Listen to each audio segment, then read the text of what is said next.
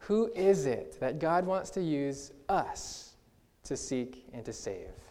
Because throughout this series, we're, we're, we're zeroing in on the passion of the Christ, but it, the hope is that by beholding his passion, we would begin to reflect the same. Does that make sense? Yes or no? Yeah? Because the passion of the Christ is not just for him to sense, it's not just for him to act on, it's, it's for his church to sense, it's for his church to act upon.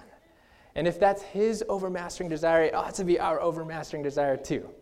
And so, you've got your bookmarks. If you don't have one, go ahead and raise your hands. We've got, we've got a few deacons here who are, who are willing to fill your hands with them. We've got hands up on both sides here. We've got, raise them high, raise them high. We've got a few deacons. Larry, all right, thanks. By the way, it's good to see those of you who are back from college uh, visiting with us. Happy Sabbath to you all. all right. Again, keep your hands up. And so, the question this morning that we want to start with is who is the one? Maybe there's more than one. But right now in our bookmarks, we're looking for one name that God is placing on your heart and on my heart to seek and to save throughout this week.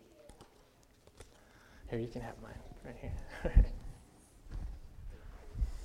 so, if you don't have a pen, if you don't have a pencil, go ahead and find one. Uh, maybe bug your neighbor for one, or there's one in the pew. But go ahead and just take a moment. If you haven't already, go ahead and write a name of someone that you are going to seek and save this week.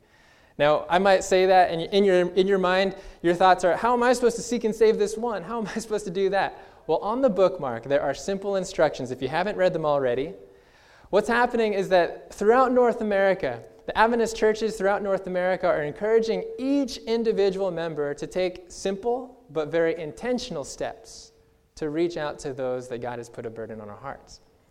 And so on Sunday, you see the instructions there. On Sunday, the simple instruction is to find someone that you can pray with and encourage each other and simply pray that God would open up doors together. All right, let me read you something that I just read uh, actually last week.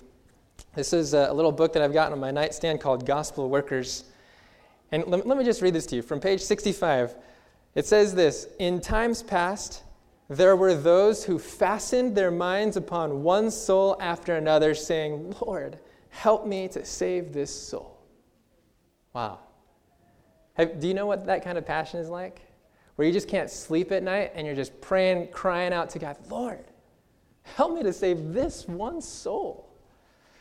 She says, In times past, there were those who prayed that way, but now such instances are rare. How many act as if they realize the peril of sinners? How many take those whom they know to be in peril, presenting them to God in prayer and supplicating Him to save them? Friends, I want to be one of those.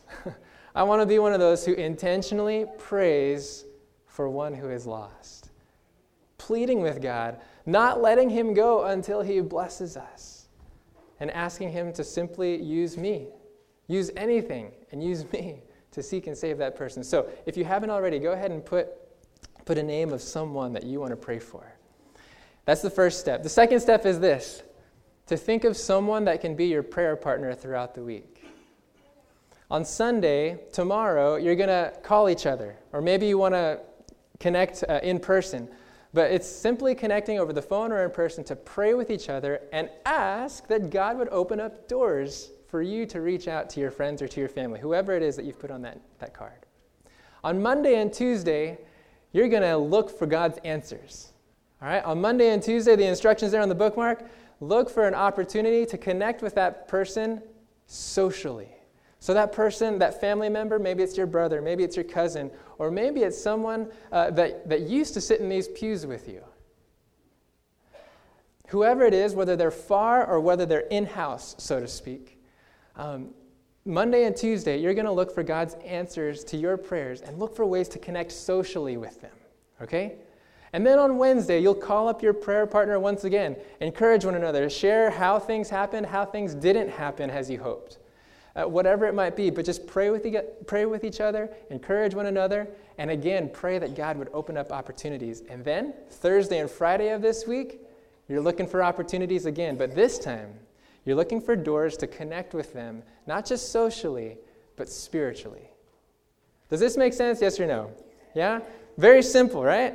I mean, it's not like we're, we're uh, you know, uh, sending you out to do an evangelistic series. It's not, it's not like we're sending you out door to door, but what we're trying to do is create simple but intentional steps that we can be asking God, looking for the, the opportunities that He's placing in front of us, okay? So Monday, I mean, excuse me, Wednesday and Thursday, excuse me, oh boy, blew that.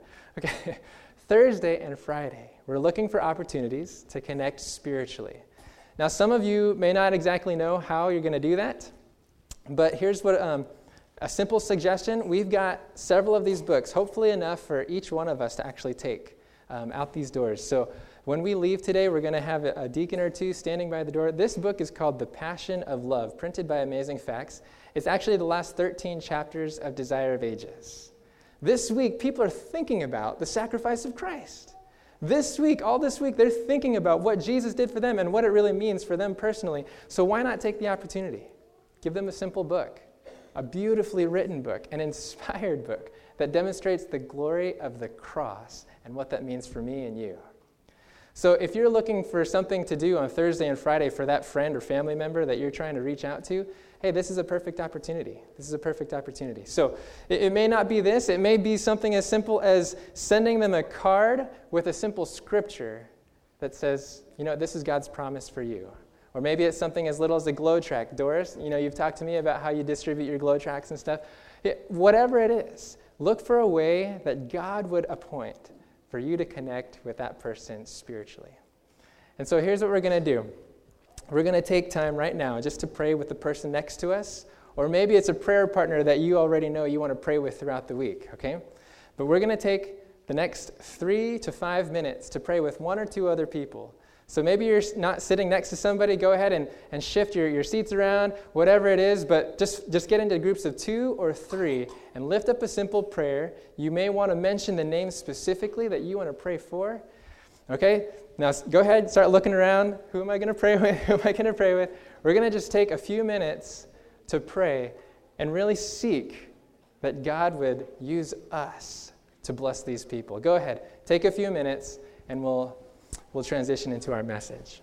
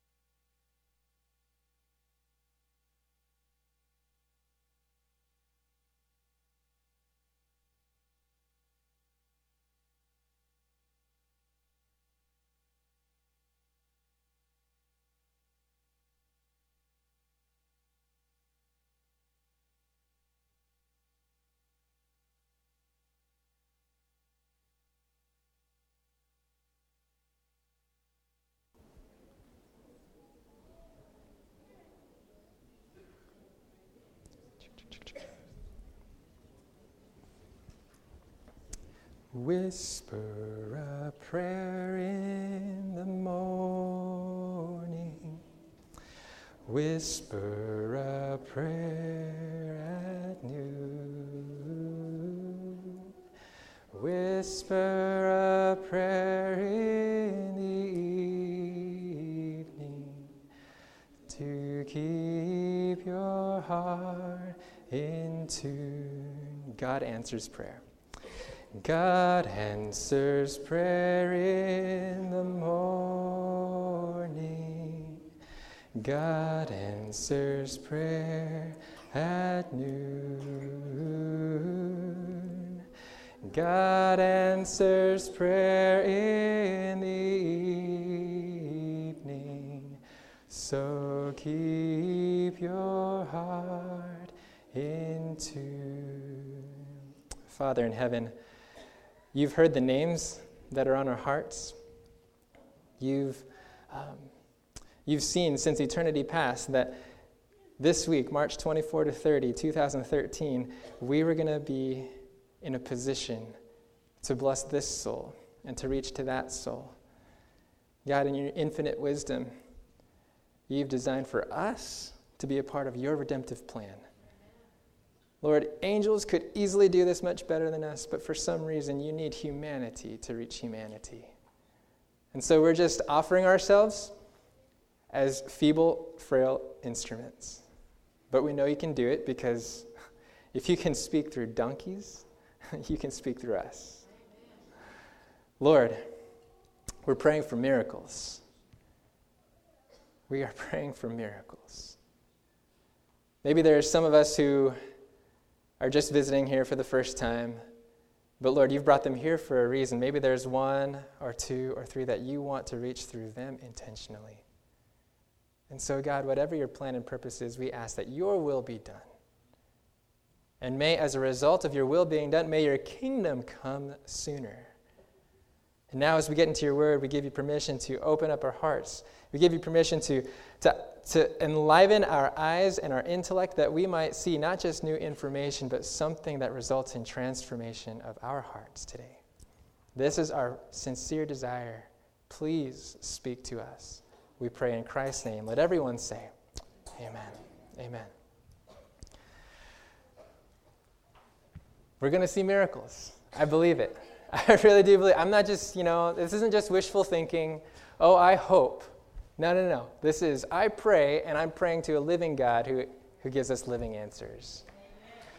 Seven days of miracles. Next Sabbath, 13th Sabbath, is going to be a special one.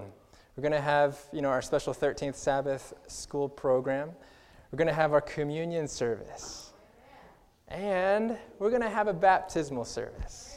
Praise the Lord. Yeah. So, and if there's someone who just wants to jump in who hasn't told me that they want to jump in the waters, please let me know. and we'll get you ready. We'll get you ready. But no, next Sabbath is going to be a special Sabbath. We're actually going to take special time next week to, to share what has happened throughout the seven days. Maybe, you know, maybe someone saw a direct answer to prayer. Maybe someone actually connected with someone that they didn't think was possible. Or maybe the book was well received in a way that you didn't think was going to happen. We want to hear stories of how God has worked miracles in your lives. So next Sabbath, we're going to take a little bit of time. So expect that, okay? So you've got the instructions uh, on your bookmark. Refer to them. There's actually a website, www.sevendaysofmiracles.com. And each day it'll give you ideas if you're looking for ideas uh, to connect socially or if you're looking for ideas to connect spiritually. It'll give you ideas on that site. At least I'm told. All right, we're going to get into the Word. Luke chapter 15. If you've got a Bible, go ahead and open it there. If you've got a smartphone and that's how you do it, whatever it is, go ahead and open the Word of God. Luke chapter 15. It's a familiar story. We've heard it before. If you haven't heard it before today, you heard it while Harold read it for Scripture.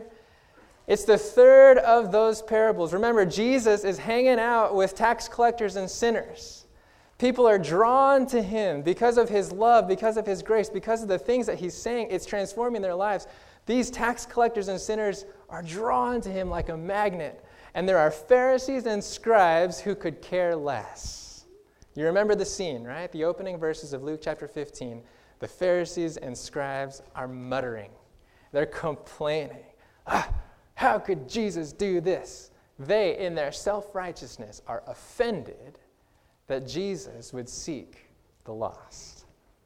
And so Jesus tells them three parables parable of the lost sheep, parable of the lost coin, and now the parable of what do you know it as? The prodigal son. The parable of the lost son, the parable of the prodigal son.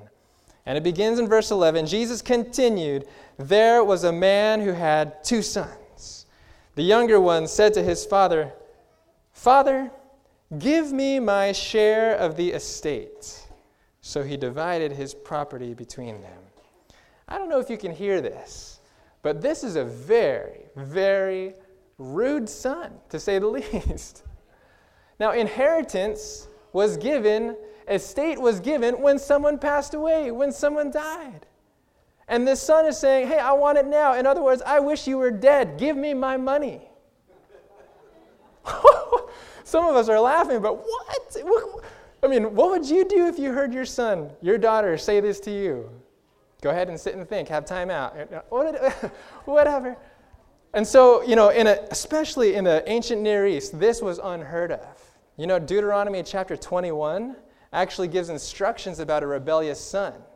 When a rebellious son goes up to his father and mother and starts treating them this way, that rebellious son is supposed to be stoned. Okay, this is serious business. This would offend the listeners. What? The father actually went along with it? He actually divided up the estate, gave some to his younger and some to his older son. Now, here's the thing the older son would get twice as much as the younger. So, so really, if you've got 100%, a third goes to the younger son and two thirds to the older son. We don't often think about that, but the older son actually got his share too. Hmm.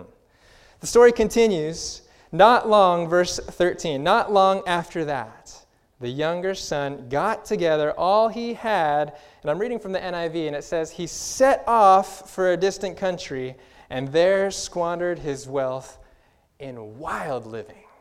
Wild living. See, this first part of the story, it focuses on the younger son's journey. And the younger son, it's marked by two different kinds of direction the direction away from home and the direction what? Back home. Okay, so first, he's got two movements away from home. First, he goes to a distant country and starts living with reckless abandon as if he is number one and there's no one else concerned.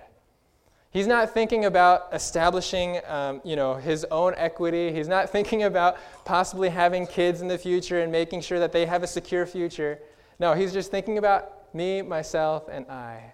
And he's living like there's no tomorrow.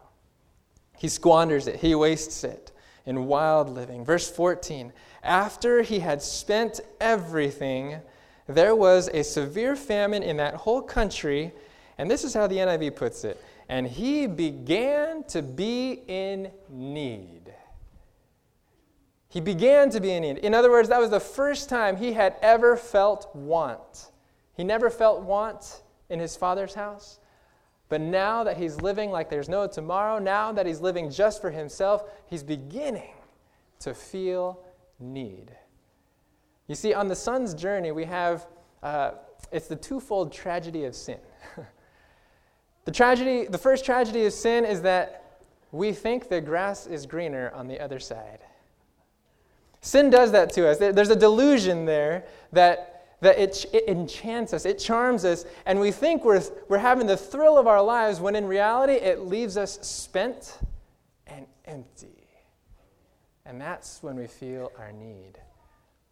That's the deceptiveness of sin. You remember Jeremiah 17, verse 9? Our hearts are desperately wicked and deceitful above all things. Deceitful above all things. It tricks us.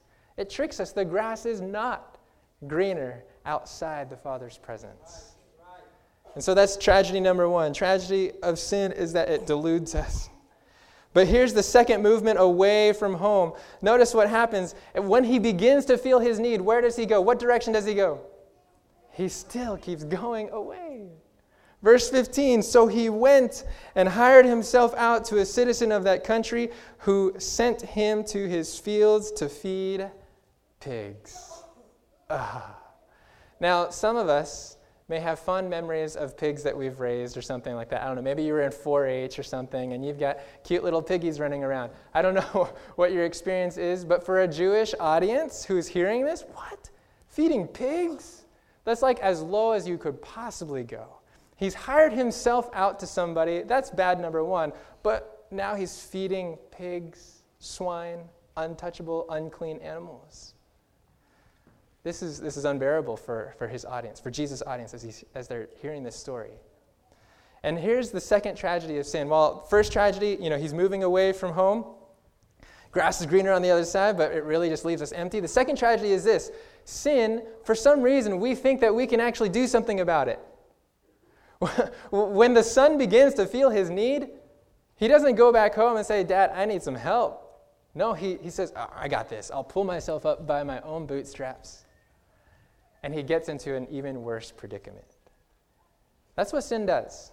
Sin, sin deludes us into thinking that it's better than what we had in the Father's presence, and it deludes us into thinking that we can actually do something to fix it. But the story tells us no, no, no, no, no. It just gets worse. Do we understand that about sin today? That really there's nothing you and I can do about it. There's nothing you and I can fix ourselves. There's nothing you and I can adjust. And uh, the more we try, the deeper the hole gets. And so the story goes. Verse 15 He went and hired himself out to a citizen of that country who sent him to his fields to feed pigs. Verse 16 He longed to fill his stomach with the pods that the pigs were eating, but no one gave him anything. Mm. This is a complete turnaround.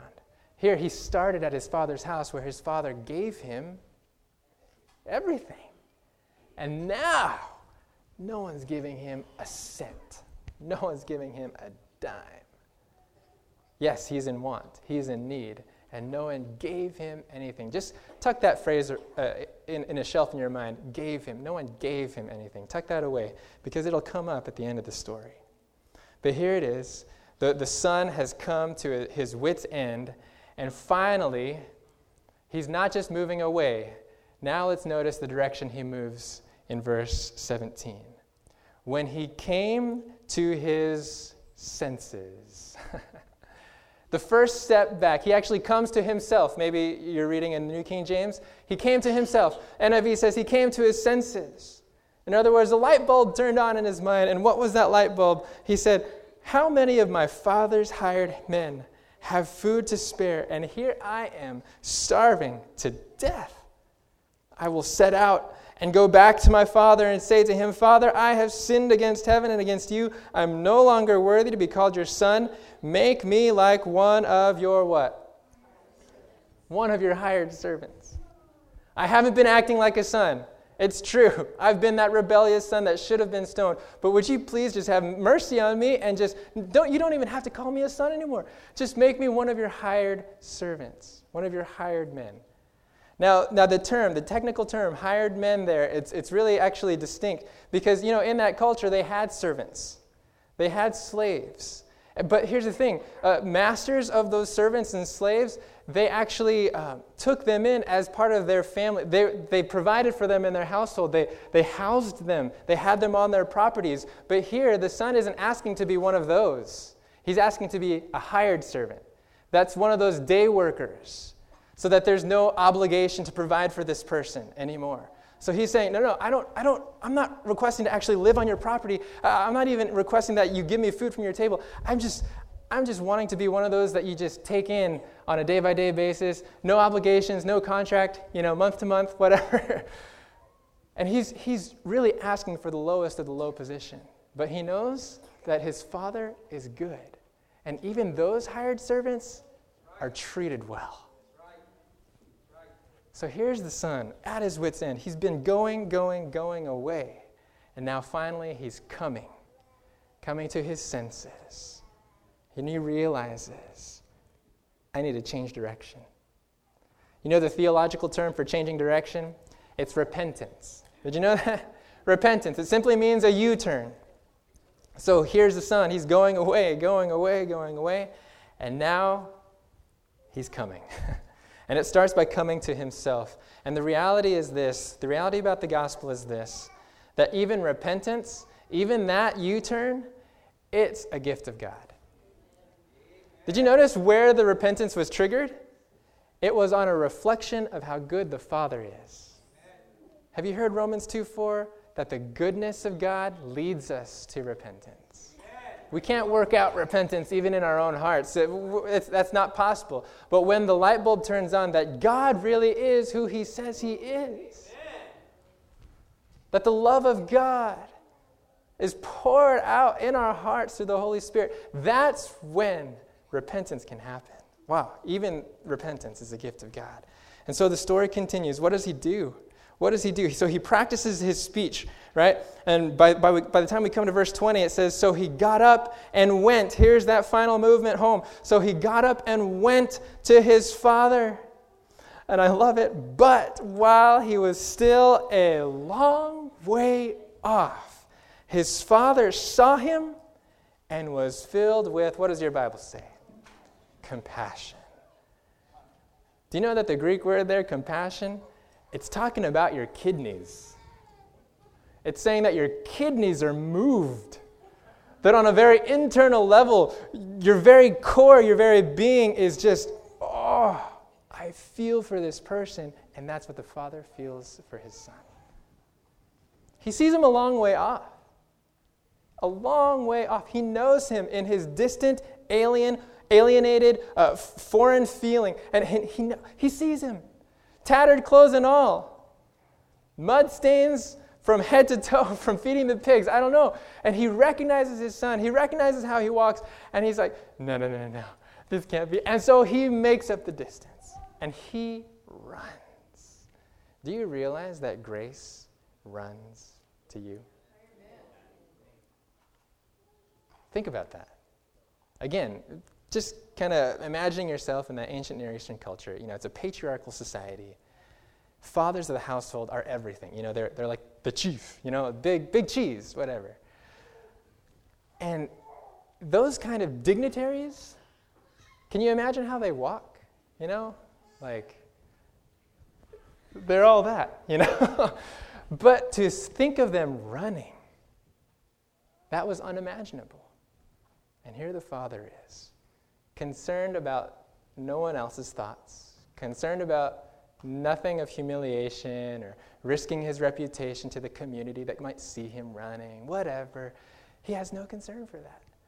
Because his ultimate concern is to seek and save the lost. The passion of the Christ. And when he finds him, he runs hard. It says in verse 20, but while he was still a long way off, his father saw him and was filled with compassion for him. He ran to his son, threw his arms around him, and kissed him. Mud stains, pig stench, everything. He ran, embraced, and kissed him. Notice what else? The son said to him, he's, he's, this is the speech that he's practiced, right? The son said to him, Father, I've sinned against heaven and against you. You know, I don't, I don't know what kind of posture he's taking. I don't know if he's just begging at this point. I don't know if he's sobbing and trying to get the words out between sobs. Father, I have sinned against heaven and against you. I am no longer worthy to be called your son. And then the father interrupts him. He was about to get to that hired servant phrase, but the father interrupts him. The father said to his servants, Quick! Verse 22 Bring the best robe, put it on him, put a ring on his finger, sandals on his feet. The best robe, a ring, sandals, these are all things not given to a servant, but given to a son. The best robe, that was probably his own robe. Probably the robe that he wore on festi- uh, you know, festive, uh, festivals and ceremonial occasions says, No, no, no. Give him not just any robe, give him my robe. My robe. Give him a ring that signifies that he has my authority, that, that he's actually got the right to be my child again.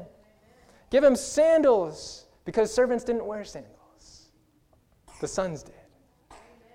Make him my son. I'm not just taking you in as a slave, I'm taking you in as my son. That's the passion of the Christ to restore us to sonship, to restore us to daughtership. John chapter 1, verse 12 and 13. But if any man receives him, to them he gave the right to become children of God. Some versions say to them, He gave the power to become children of God. Born not of the will of man, nor the will of flesh, but born of God. Rebirth. And here he is. It's a new son raised from the dead. Notice this. He goes on, verse 23 Bring the fattened calf and kill it. Let's have a feast and celebrate, for this son of mine was dead and is alive again. He was lost and is found. Now you realize that this whole time that we've been talking about a lost sheep and a lost coin, we're not just talking about something that's geographically lost, something that's out of place. No, we're talking about something that is dying, something that is perishing. And now there's a resurrection. What? The dead has come to life. The end of verse 24. So they began to celebrate. now, you know, this is pretty radical. The community, no doubt, has full knowledge of what this son has done to his father, the slap in the face that he's given to his father. The community, no doubt, fully recognizes that this individual should be completely cut off from the family and from the village. But here, the father, before anyone else can, can run and just run him out of town, he runs to him and, and brings him back home.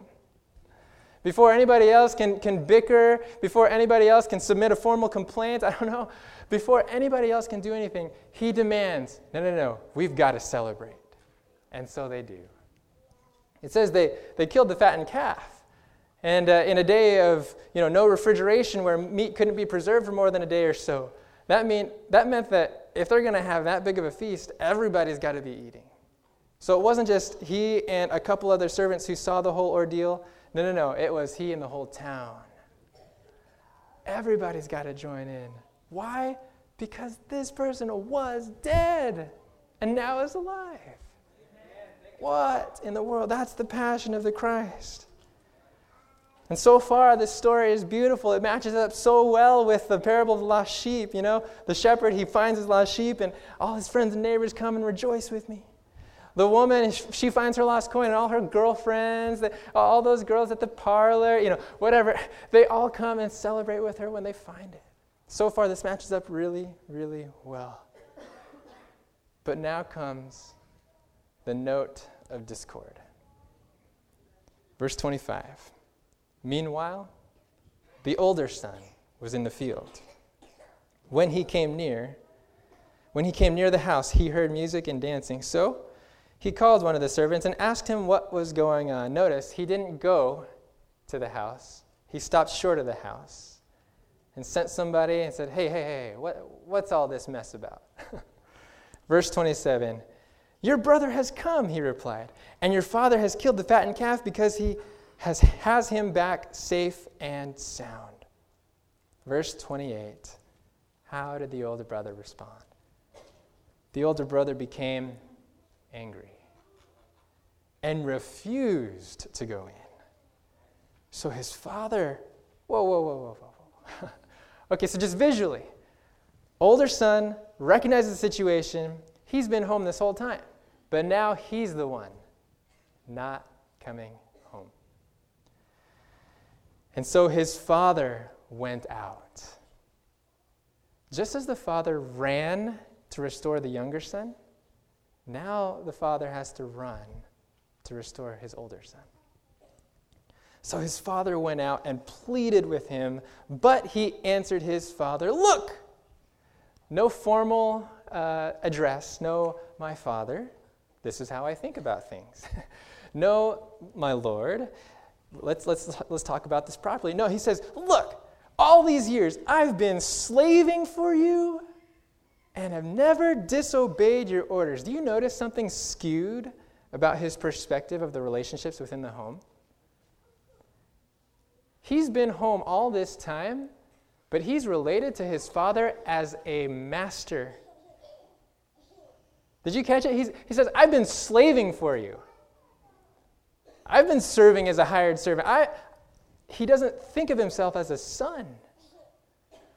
Look, all these years I've been slaving for you and never disobeyed your orders. Yet you never gave me even a young goat so I could celebrate with my friends. Now, this is, this is probably the punchline, okay? This is the punchline of the entire parable. What is the older brother thinking?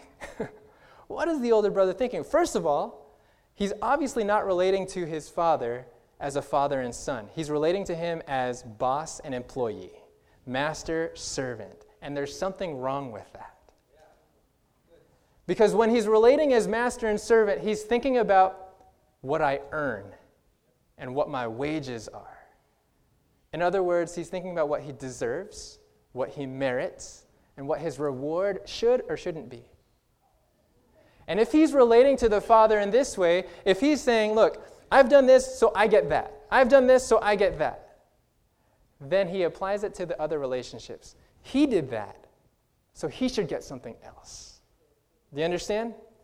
So that's why he's offended hey, hey, hey, this system isn't right. Look, he's. What, what? There's something skewed about his relationship with the Father.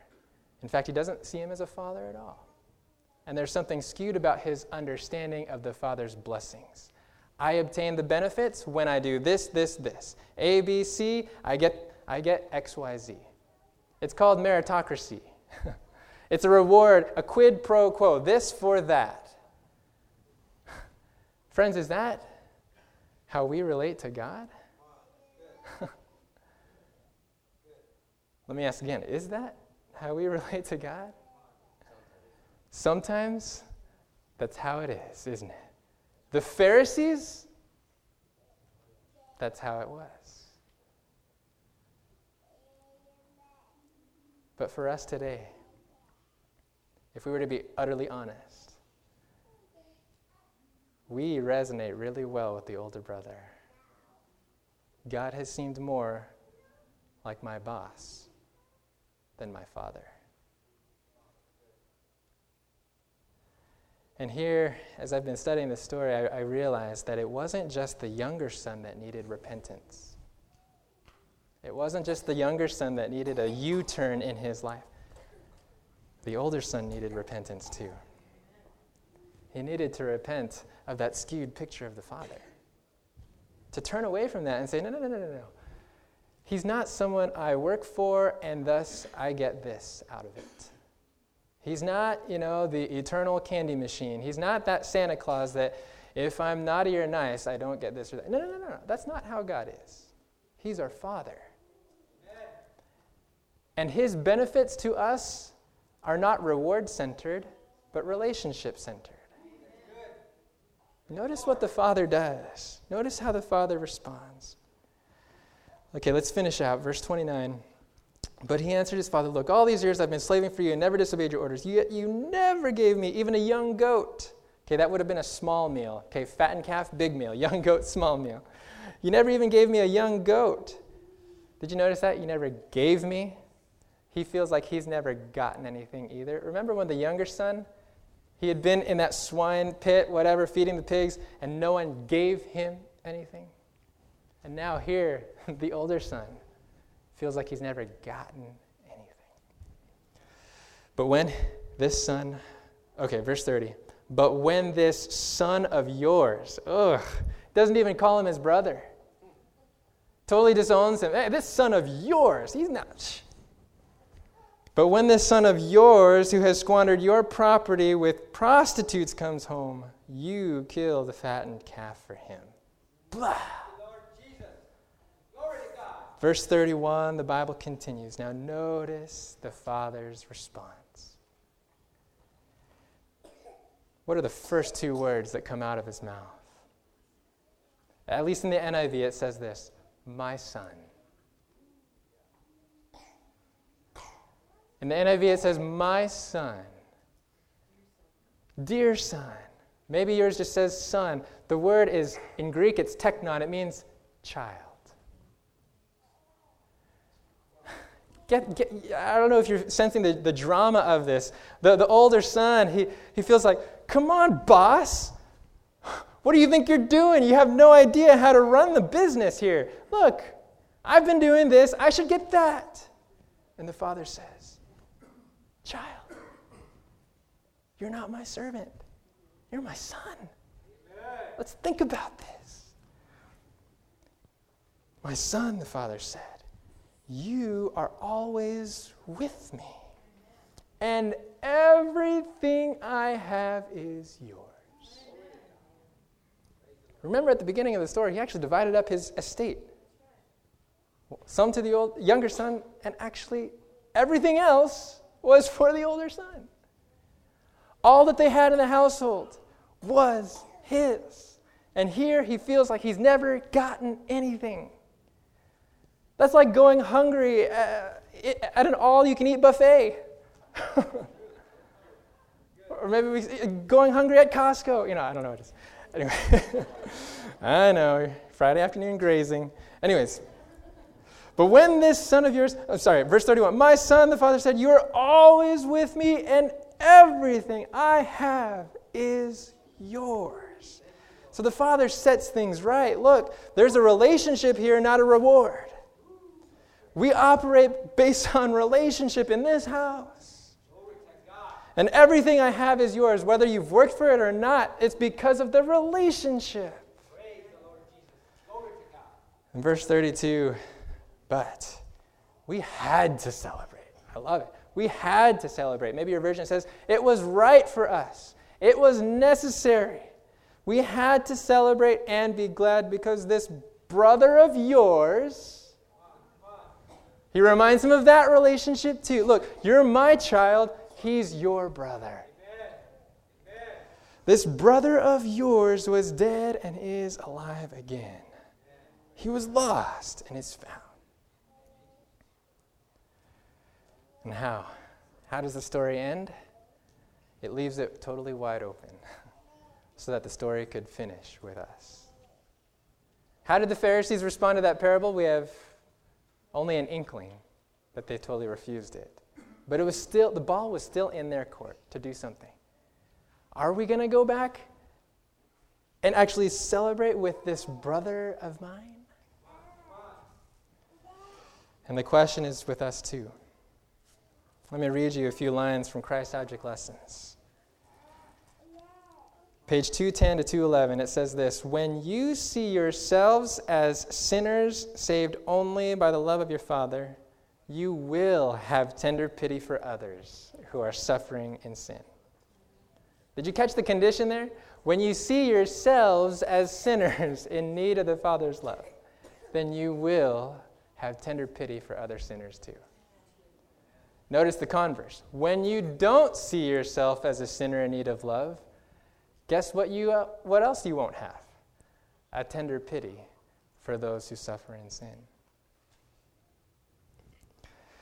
She continues, You will no longer meet misery and repentance with jealousy and censure.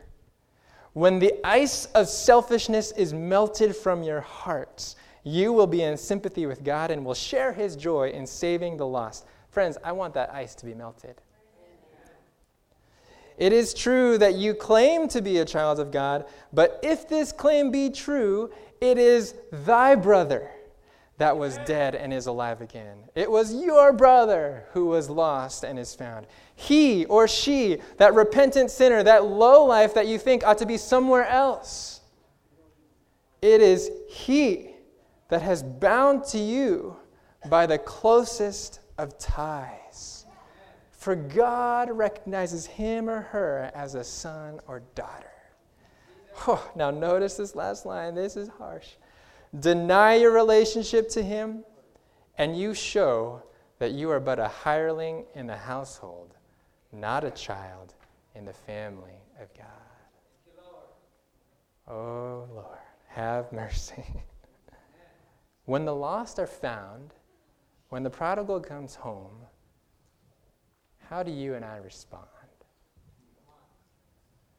You know, we can talk about seeking and saving the lost. We can talk about going afar upon the mountains. We can talk about scouring just right in house and making sure that nobody slips through the cracks. But when we do bring them home, how will we actually receive them when they're here? And that's the point of the third parable. Will we celebrate with joy? And if we have a hard time with that, if we have a hard time seeing people who are different, if we have a hard time seeing people who are quote unquote dirty, if we have a hard time with that, then maybe we need to check that we're not working for a boss. we're related to our Father. And if that is the case, then that sinner over there is my brother. I, it was right for God to celebrate, and it has to be right for me to celebrate. You know, we earlier we were you had those bookmarks. You wrote down the name that you want to seek and save. And I want you to imagine bringing that person to the Parkwood Church family. How eager or uneager would you be to bring them here? I pray that we would be eager because we would cultivate uh, an environment, a climate of warmth and acceptance, of joy over finding the lost. But if you're in your heart of hearts, you realize that there's a little bit of hesitation. Maybe there's something, a dynamic, a reality that you're not quite sure you want to expose your friend or family member to here. Is that a sobering question? I, hope that's not the reality, but if it is the reality, if there is something that holds us back from actually bringing the lost or the found home here, then maybe we need to check that. Parkwood Church, what kind of home will we be? Will we celebrate when the lost come home? Will we find joy in the very fact that they're here? Now, the Pharisees, remember, the Pharisees were more about preserving their self identity, remaining uh, uh, separate from sinners rather than seeking sinners. They, they had this thing that they needed to preserve their sense of holiness, their boundaries. And look, I'm not talking, I'm not talking about condoning sin and saying that there's no sin. I'm not talking about just like, oh, that never happened. That's not what I'm talking about. I'm talking about we need to deal with sin, but we need to deal with it as family. Does that make sense? We need to do it with a tenderness and a pity that recognizes, look, I'm a sinner too, and we can walk this road together.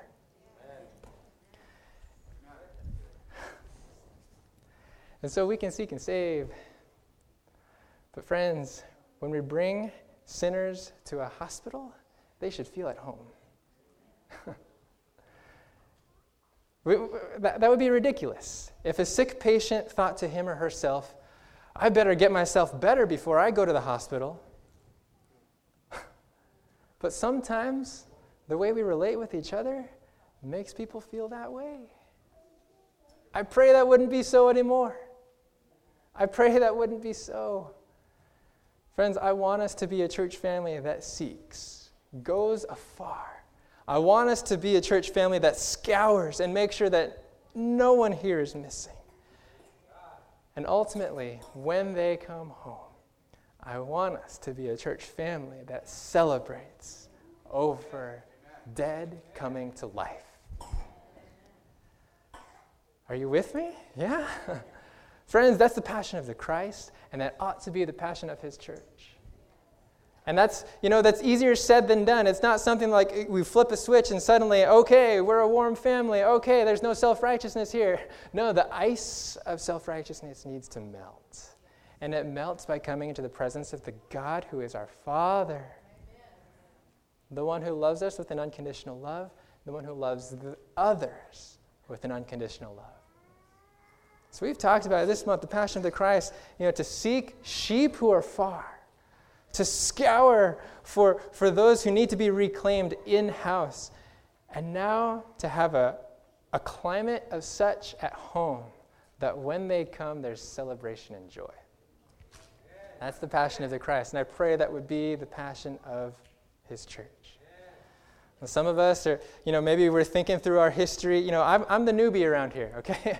uh, what, it's like been three, four months around here, so I'm, I'm still getting to know this church family. As far as I know, this is the most amazingly welcoming church family that my family and I could be a part of, okay? Some of us may review years and years of history with this church congregation, with this community of faith, And maybe there are things that need repentance from. Maybe there are things we need to bring before God and just say, Lord, please forgive us for the ways maybe we have turned others away. We need to come before and just be honest with Him, saying, Lord, we've messed up. And maybe, you know, the tendency is easy to say, oh, it's because of this or it's because of that.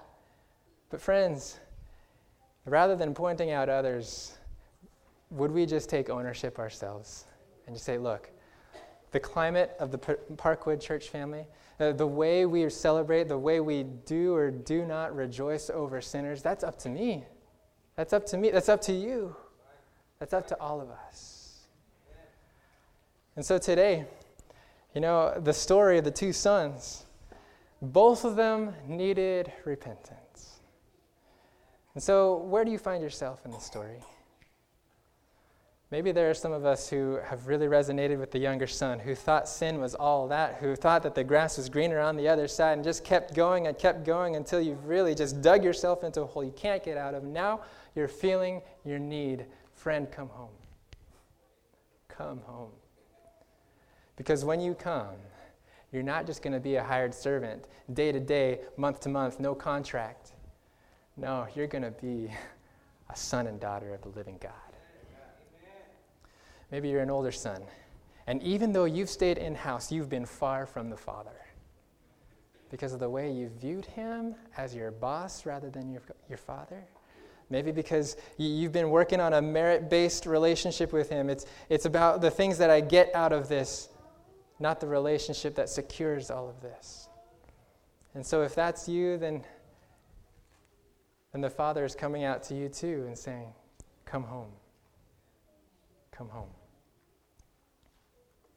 Today, I want us to pray. And I'm going to open up just a little bit of silence where you can repent and just let God know look, turn me around. Whether you're in the shoes of the younger son, whether you're in the shoes of the older son, turn me around. Let's bow our heads. Father in heaven, thank you for the truth of the gospel. That when we come to you, we can behold what manner of love the Father has lavished on us. God, I pray that this morning, this, this time, as we've gathered here, that our hearts and ears would be wide open to hear you say, child, son, daughter. Jesus, I thank you for running out to me. Thank you for running out to each one of us. And no matter what the condition of our repentance, God, you know it. But right now, we just want to have time to lift up a silent prayer to you and give you the green light to turn us around. So go ahead and just lift up your hearts in silent prayer to God.